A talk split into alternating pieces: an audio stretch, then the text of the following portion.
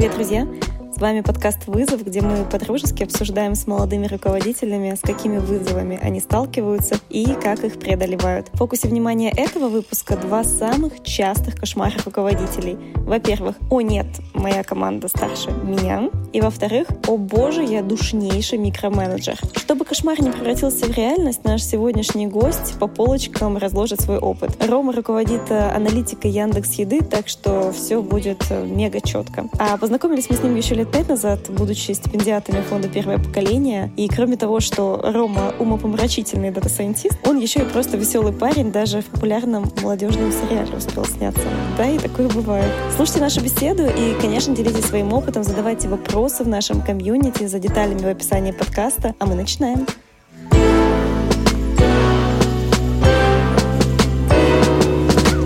Ром, привет. Привет. Как твои дела? Супер.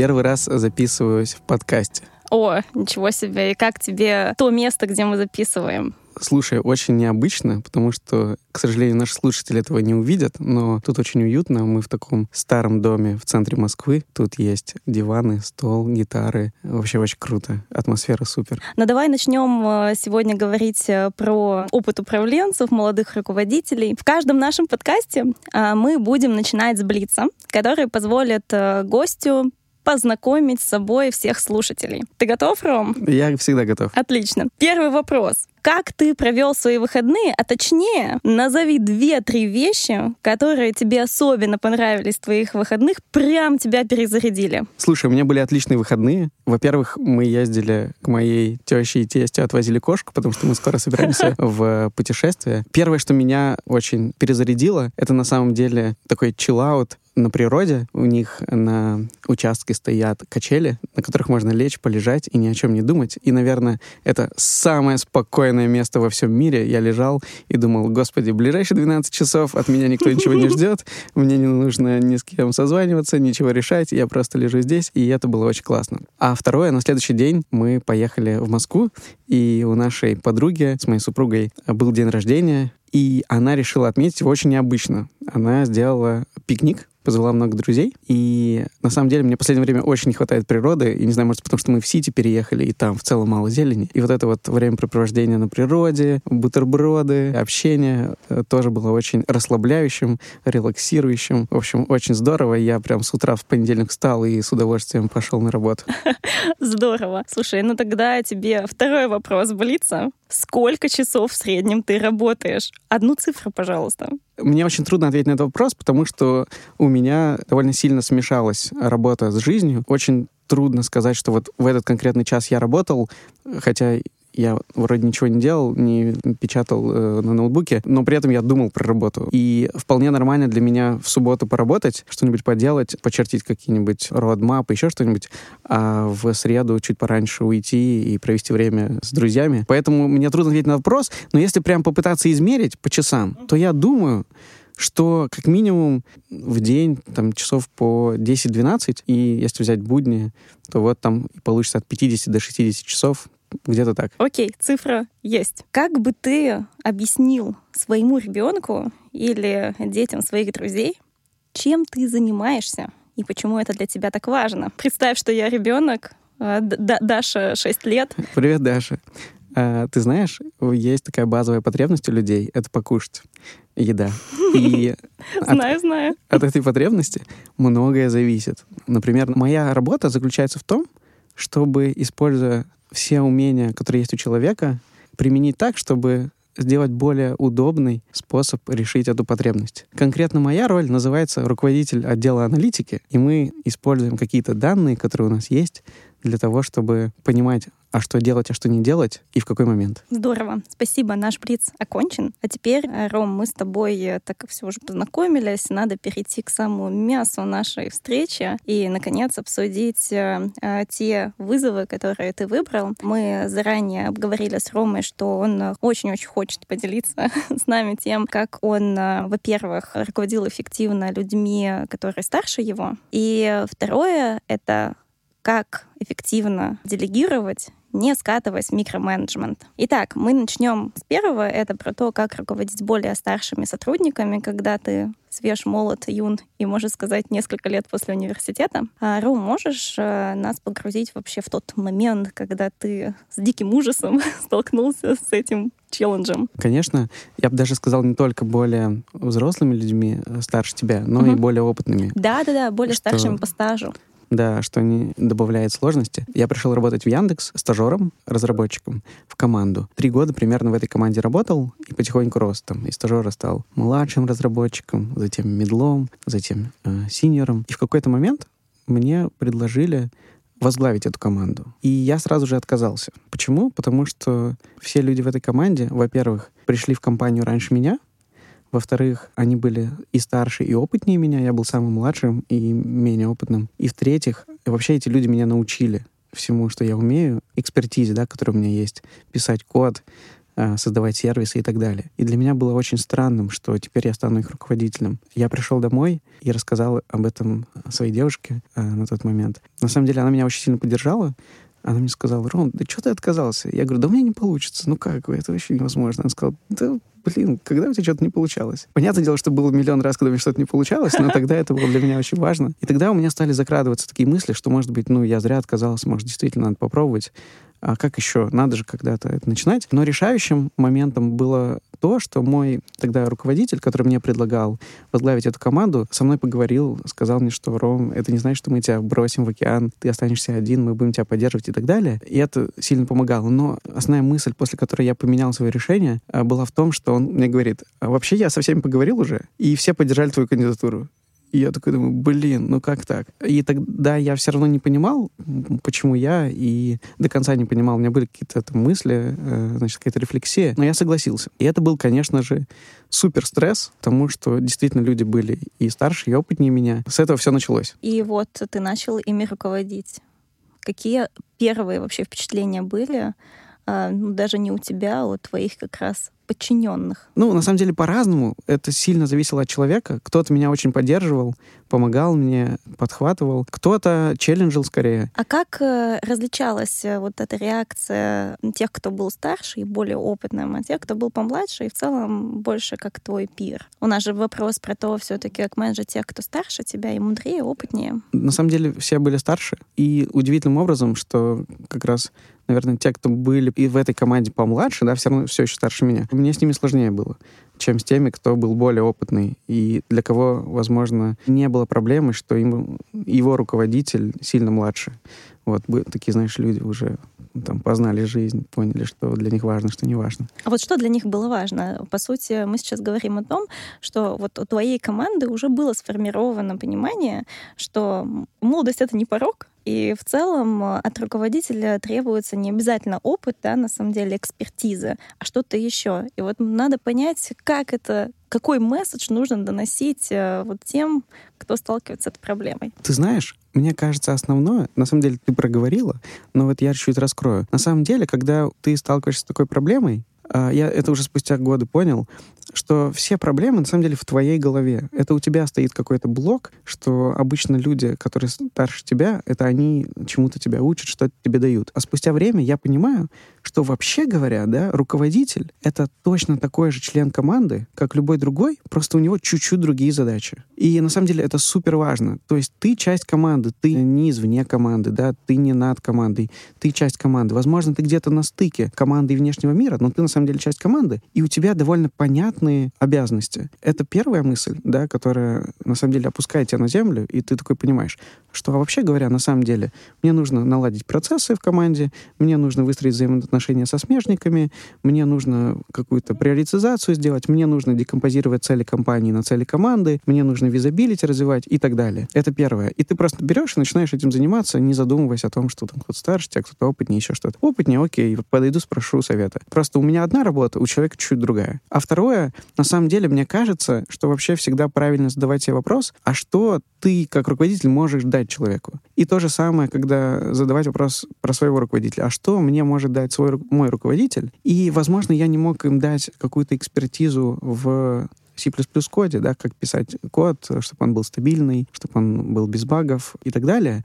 Но у меня, я со временем сформировал какие-то свои сильные стороны, которые я понял, что на самом деле я мог бы поделиться с командой этим. Они делятся чем-то со мной, я делюсь чем-то с ними. И если в команде это отзывается у людей, да, у части людей это очень быстро отзывалось, то у вас все будет нормально. То есть, если резюмировать, то две такие мысли, которые на самом деле живут у тебя в голове. Это первое, что ты просто часть команды, у тебя свои задачи. И второе, давай я пойму, а чего я могу дать команде или конкретному человеку, чтобы, вообще говоря, быть ему полезным. Супер, давай только чуть-чуть приземлим, может быть, этих два очень, на самом деле, классных совета в то, а как действительно на практике это сделать. Очень помогает, когда не только ты объясняешь действительно, и мой руководитель в этом помогал, я потом это начал понимать, потому что он отмечал какие-то мои заслуги при всех. А лично я, на самом деле, начал с очень простого. Люди очень быстро и понятно понятно замечают, когда ты им в чем-то помог. Вот у них есть какая-то боль, у меня был кейс, когда я пришел в команду, и у команды было очень много болей, связанных с данными. Да, вот я руководил аналитиками. Что не задача, то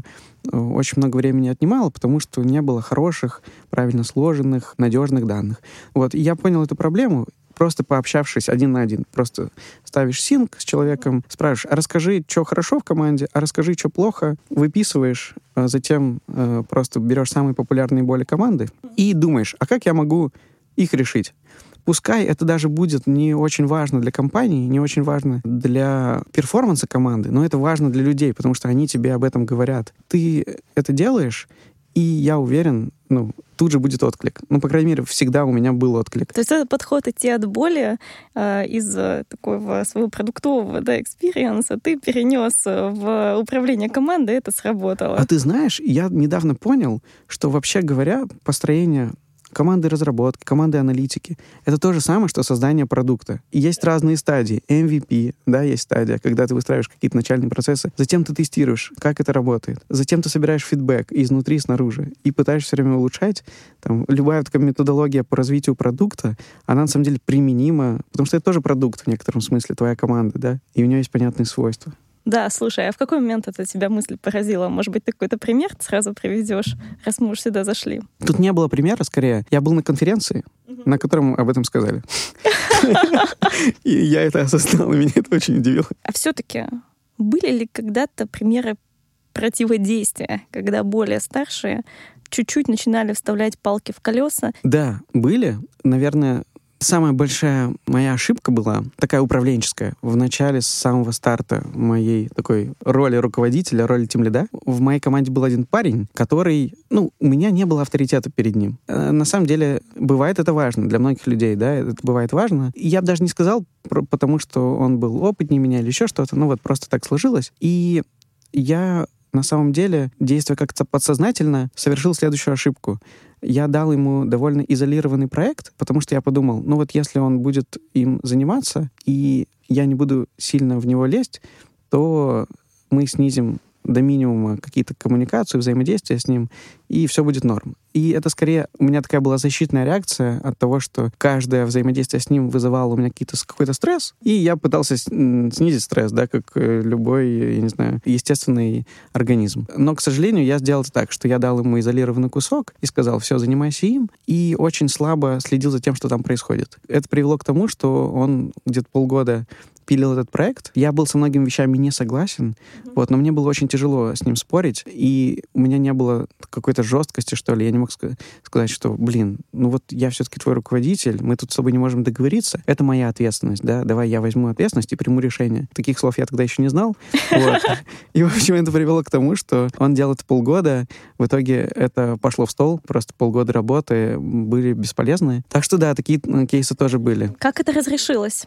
Слушай, вот с этим конкретным примером не было какого-то красивого решения. Мы в конце, конечно же, проговорили этот момент, да, и я в целом придерживаюсь такой стратегии, что лучше всего быть э, прямым и честным. Если ты прямой и честный, можешь просто проговорить вещи, которые, ну, на самом деле вас обоих раздражают и как-то триггерят и что-то еще, то это всегда обычно сбавляет градус, становится легче. Вот еще есть, если щепотку юмора сюда добавить, то вообще отлично будет. Вообще, да, вот в, в эту ситуацию. Поэтому мы с ним проговорили эту вот проблему, договорились, что все понятно, есть какой-то, то, что называется, learning, мы так делать больше не будем. Я для себя сделал какие-то выводы, да, что вот такие большие куски, в которых человек закопается, и мне сложно будет его переубедить, не надо. Надо скорее какие-то, возможно, кусочки, в которых есть и другие члены команды, которые на самом деле меня поддержат, будут мне помогать, да, в каких-то э, спорах, возможно. И мы просто поменяли чуть-чуть э, степень взаимодействия и стало, и стало лучше. А почему ты не обращался за советом, не знаю, к своему руководителю или еще кому-то, кто мог бы тебе помочь как-то адаптировать этот стиль э, управления этим парнем? Ты знаешь, у меня две проблемы в этом плане было. Первая проблема, что я был слишком неопытен для того, чтобы понимать, что, вообще говоря, можно за помощью обращаться. Но на самом деле это тоже не всегда очевидно, да, что, вообще говоря, блин, а можно же действительно сформулировать проблему и пойти к руководителю и попытаться обратиться за помощью. Для меня было это очевидно в каких-то вещах, там, грубо говоря, экспертизы, да, когда тебе что-то не хватает, спросить. Но я не переносил это на какие-то взаимодействия между людьми, хотя на самом деле я со временем понял, что это та же самая наука, просто по-другому. Это первое. А во-вторых, ну, конечно же, я думал, ну, я справлюсь, ну, как же так? Ну, короче, мне Сейчас было больно. по-пацански решим, да? Ну, типа того, мне было больно признавать, что ты где-то не справляешься. Тем более тебе такое доверили, да, и я чувствовал ответственность. Вот, я даже из аспирантуры ушел в этот момент, потому что я понял, что либо одно, либо другое. Про нашу компанию вообще говорят, что Яндекс — это кладбище аспирантов. Вот, это правда. То есть э, тебе в какой-то момент становится так интересно на работе, и такие челленджи, вызовы, что ты просто думаешь, а зачем мне это все вот, на работе классно. Поэтому я очень серьезно ко всему этому относился, и мне было тяжело признать, что что-то идет не так, пока это уже совсем не стало очевидно. Какие три вещи нужно знать, когда ты управляешь более старшими коллегами? Первое, что на самом деле ты часть команды, и не то чтобы ты где-то сверху, когда управляешь, Э, у тебя есть понятные задачи, которые тебе нужно решать. Второе, что на самом деле, несмотря на возраст, все равно у тебя наверняка есть что-то, что ты можешь дать этим людям.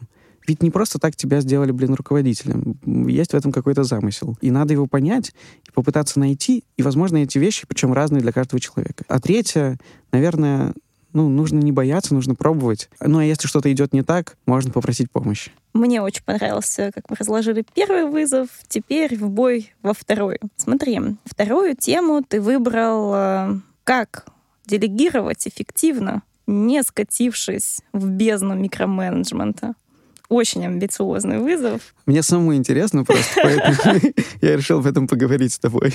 Давай расскажи, когда ты вот прям почувствовал эту боль? На самом деле, раньше я всегда управлял одинаково, э, вне зависимости от человека и задачи.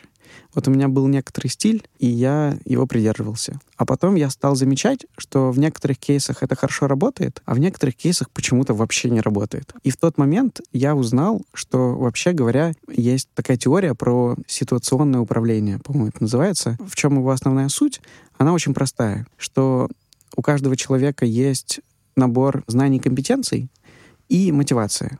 Причем не просто у человека в вакууме, а обязательно у человека и задачи. Очень простой пример. Например, есть человек, который классный разработчик, и он много раз писал какие-нибудь сервисы на C++. Это значит, что у него хорошая экспертиза в написании сервисов на C++. Но этот же человек, например, э, никогда не управлял людьми. Если мы прямо сейчас ему дадим двух разработчиков помощь и скажем, а теперь сделай так, чтобы они тоже могли так же делать, как ты, писать сервисы на C++, то внезапно окажется, что у него, если там очень высокая компетенция, то тут она очень маленькая, потому что никогда такие задачи просто не делал. Это первое. А второе — мотивация, то же самое. У него по первой задаче, например, может быть низкая мотивация, потому что ну вот, еще один 100, 100 плюс первый сервис на C++. А мотивация по второй задаче может быть высокая. Блин, это что-то новое, это классно, а, и, вообще э, я сейчас э, попробую поприменять какие-то новые навыки. И, в общем, так оказывается, что у каждого человека и задачи можно сказать, что есть какая-то компетенция у человека по отношению к этой задаче и мотивация. И в зависимости от того, какая это компетенция и мотивация, нужно по-разному с людьми взаимодействовать. Например, у вас есть совсем зеленый стажер, пришел к вам в команду. Что про него можно сказать? У него очень большая мотивация. Он вообще готов не спать ночами, э, быть в офисе, делать все, что вы скажете. Но при этом у него ну, нет компетенции, даже если он очень умный и классный, он никогда не делал похожие задачи, как вы его просите. Поэтому э, с ним, например, нужен такой более директивный стиль управления, когда э, ты общаешься с ним инструкциями. Смотри, возьми, пожалуйста, сделай вот это, потом сделай вот это, потом сделай вот это. Это во-первых. Во-вторых, например, отличается способ контроля этого человека. Да?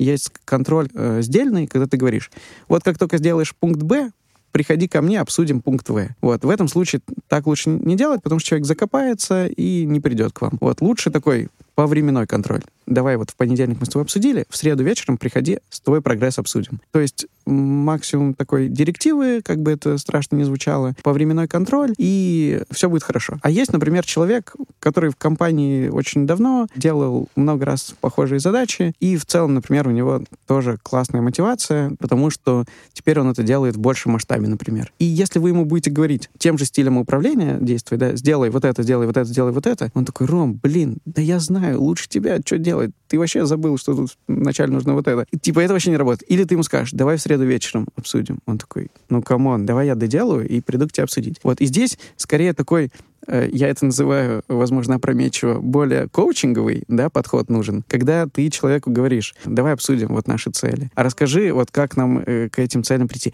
И человек сам составит план, сам подчеркнет какие-то боли, какие-то плюсы-минусы. И ты просто ему должен вовремя подкидывать идеи, вовремя приносить проблемы, да, чтобы, как его руководитель, чтобы он знал, что делать. И это совсем разные стили, да, директивный такой, более как коучинговый. И в какой-то момент я осознал, что на самом деле, в зависимости от ситуации, нужно выбирать либо тот, либо другой, либо между. Есть еще между, там несколько вариантов, там, по-моему, два целый спектр, мне кажется, там существует. Ну да, да, если так 50 э, оттенков э, серой директивности.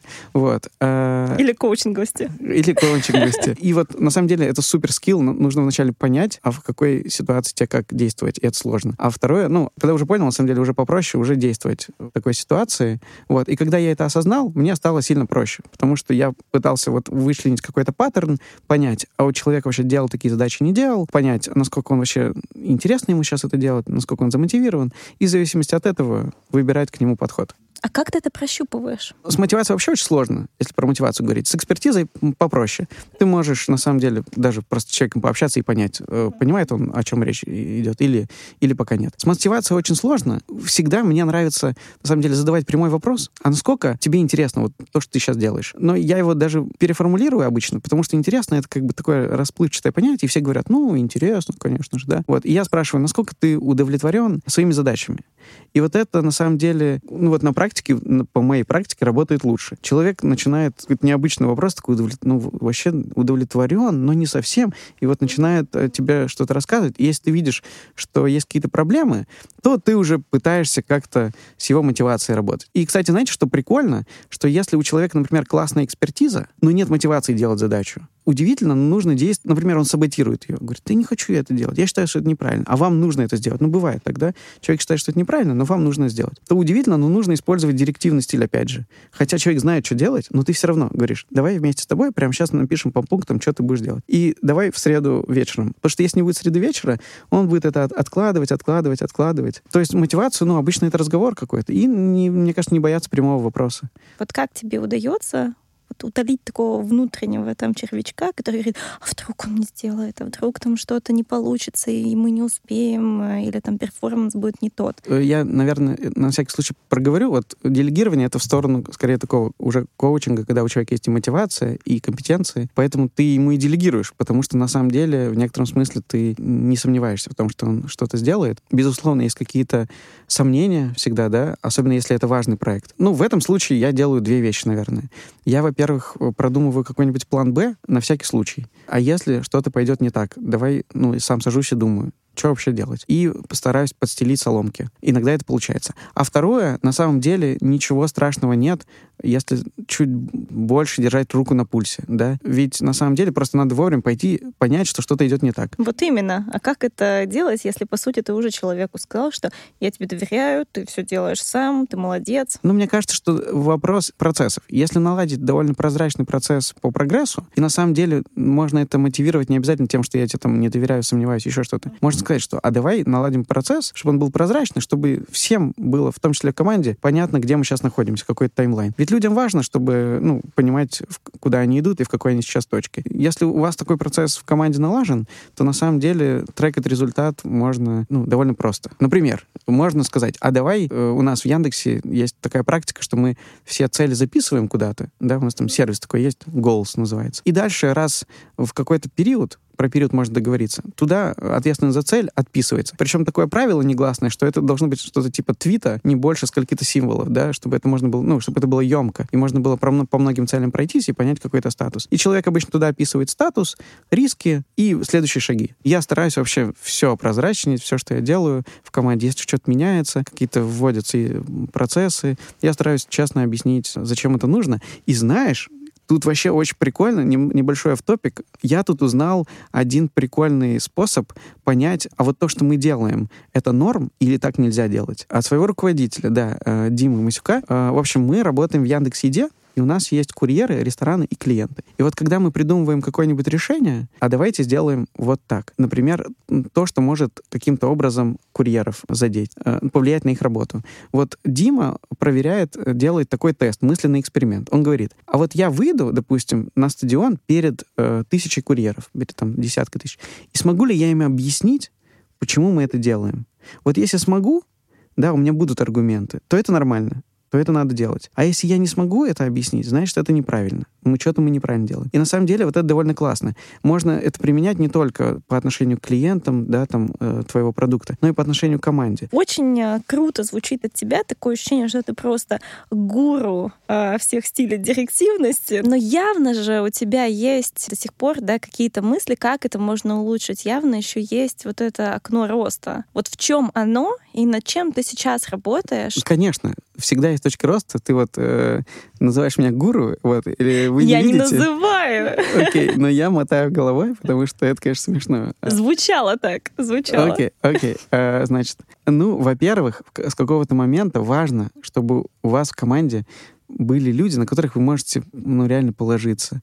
Да, э, не только в смысле каких-то проектов, но и в смысле того, что, вот как ты говорила, да, что у вас червячков не возникало, э, вы не сомневались, вы могли зарядиться от этих людей энергией, это вообще в идеале.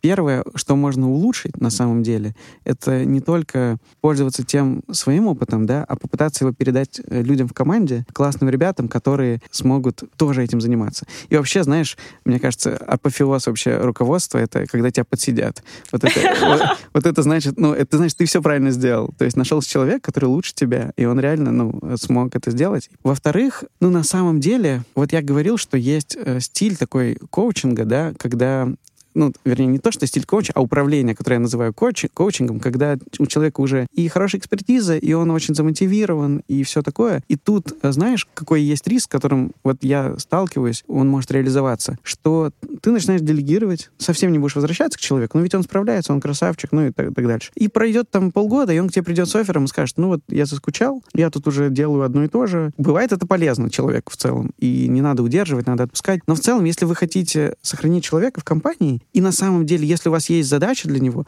вот нужно все время помнить об этом, что вот человек молодец, у него хорошо получается, ты ему полностью доверяешь. Но вообще говоря, а что дальше? Вот хорошо бы думать все время, а какой следующий шаг у этого человека? И пытаться придумывать, да, находить проблемы, идеи, задачи, проекты компании, которые подошли бы этому человеку, которые были бы для него в некотором смысле тоже вызовом, да, потому что когда у тебя нет вызова, ну, тебе становится скучно. Поэтому я учусь думать вот про эту часть, да, когда уже человек классный и все хорошо, вовремя находить момент, когда ему, в общем, принести то, что можно было назвать следующим шагом.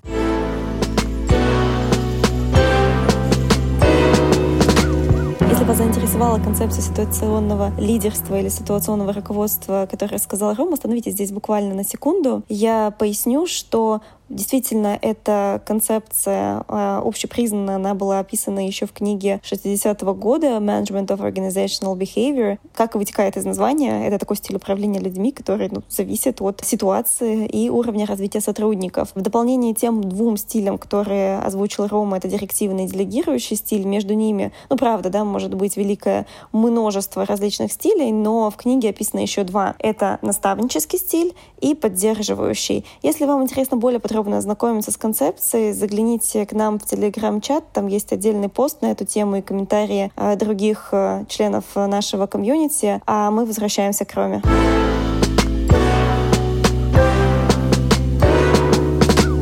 Так, смотри, я сейчас э, тебе дам три вызова, блиц вызова, Так.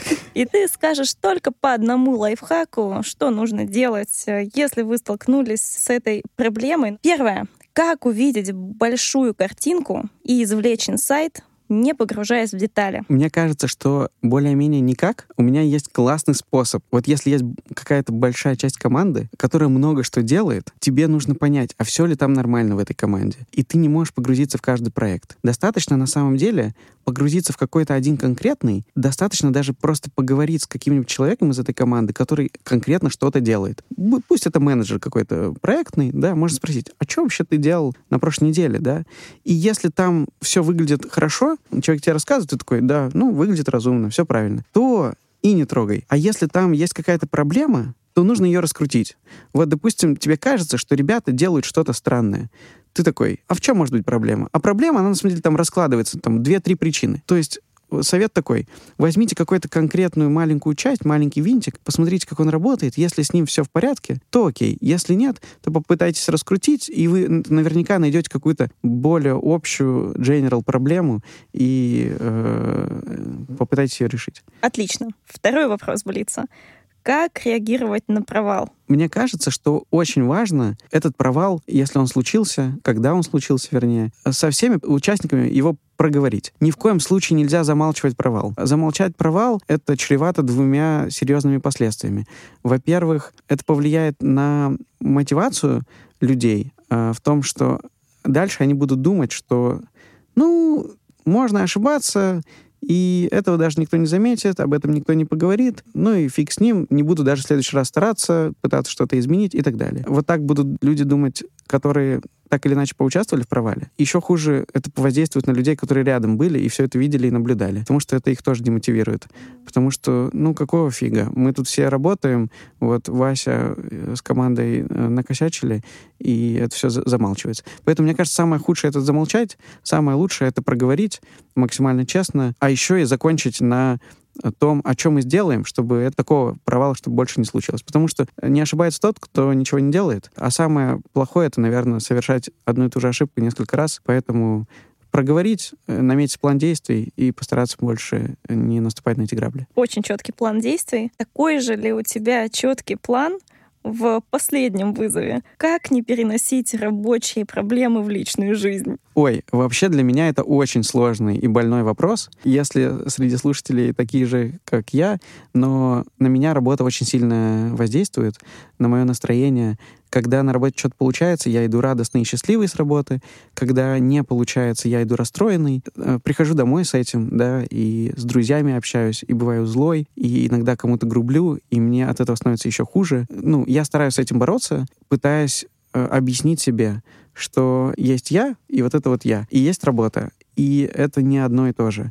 И если у меня какой-то провал, и кому-то что-то не нравится в моей работе, и кто-то недоволен, кто-то это высказывает, то на самом деле все эти слова, они направлены по отношению э, к проекту, к работе, а не лично ко мне. Это невероятно сложно понять, то есть это как бы в теории звучит классно, но в жизни все равно, когда тебе говорят, блин, ну что за, ну, Ромчик, ну что вы сделали, ну, и ты думаешь, блин, про меня говорят, я не молодец, это вообще очень, это вообще со школы закладывается, знаешь, тебе говорят, ты молодец, э, сделал вот это, и ты думаешь, я молодец. А на самом деле не ты молодец, а ты хорошо поработал, да, в этом основная суть. У меня был такой смешной случай недавно. Я был очень расстроен, пришел домой, переодеваюсь, супруга где-то на кухне, я в комнате, и я складываю вот так футболку, и себе под нос, значит, ну, решаю себя приободрить, говорю такой тихо, я молодец. А жена в этот момент заходит в комнату, короче, слышит это, и такая, чего? Короче, я так испугался, если честно. Мне показалось, что этот голос где-то у меня в голове. В общем, у меня чуть сердце не выскочило. Вот. Но без шуток, если честно, это работает. Просто разговор с собой — это классно. Еще очень классно просто поделиться с кем-то, да, с близкими, с друзьями. Вот, они тебе напомнят, что они с тобой дружат. Просто потому, что ты хороший. Ты — это ты, вот, а там твой провал, ну, в следующий раз делаешь нормально. Поэтому очень тяжело, но надо этим заниматься. Иначе можно выгореть, перегореть, и вообще ничего не будет хотеться делать. И последнее. Мы сейчас почти целый час э, с тобой говорили. Как ты вообще себя чувствуешь? И может быть, у тебя возникли какие-то интересные мысли после нашего общения. Ой, я себя прекрасно чувствую. Не знаю, как ты. Надеюсь, я э, не, не был слишком скучен и предсказуем. вообще мне очень понравилось. Я знаешь, что понял? Что вот ты у меня перед этой встречей спросила, а что я вообще думаю про идею этого подкаста. И э, первое, что я Даше ответил, было в том, что про эту тему мало говорят. И на самом деле я не слушаю подкасты, ну, очень редко, да, какие-то э, избранные выпуски. Вот я сейчас поговорил с тобой, да, и подумал, вот если бы я мог переместиться в прошлое и себе что-то сказать, пять лет назад, например, э, когда я начал руководить примерно, наверное, 4-5 лет назад, я бы себе, то, о чем мы с тобой говорили, я бы с удовольствием себе об этом рассказал. Реально за час можно пятилетний опыт попытаться укомпоновать, и если у людей будет это получаться, а я надеюсь, будет, это будет реально круто. Спасибо за прослушивание этого выпуска. Мне кажется, он получился очень открытым. Конечно, следующий выпуск будет не менее искренним и откровенным, но настолько, насколько позволит его анонимность. Ира, наша следующая героиня, предпочла не раскрывать детали о своем работодателе и своей должности. Мы знаем о ней только то, что она работает э, в одном из государственных органов и руководит направлением стратегического развития. Тем не менее, это не помешало ей поделиться достаточно конкретно своими открытиями про свой путь становления менеджером. И она порассуждает про то, как вообще установить границы ответственности, как с ними жить, как их измерять. Вроде бы это нечто абстрактное. И второе, она подумает про то, как можно в одночасье, став руководителем, быстро переключиться с режима контрибьютора в такой более лидерский формат и вообще нужно ли следовать одной из таких граней мышления. И я надеюсь, что я вас заинтриговала, пожалуйста, заходите в наше телеграм-комьюнити там делитесь своими откровениями и идеями про то, какие вызовы еще мы можем предложить нашим гостям. Жду ваших идей и до встречи!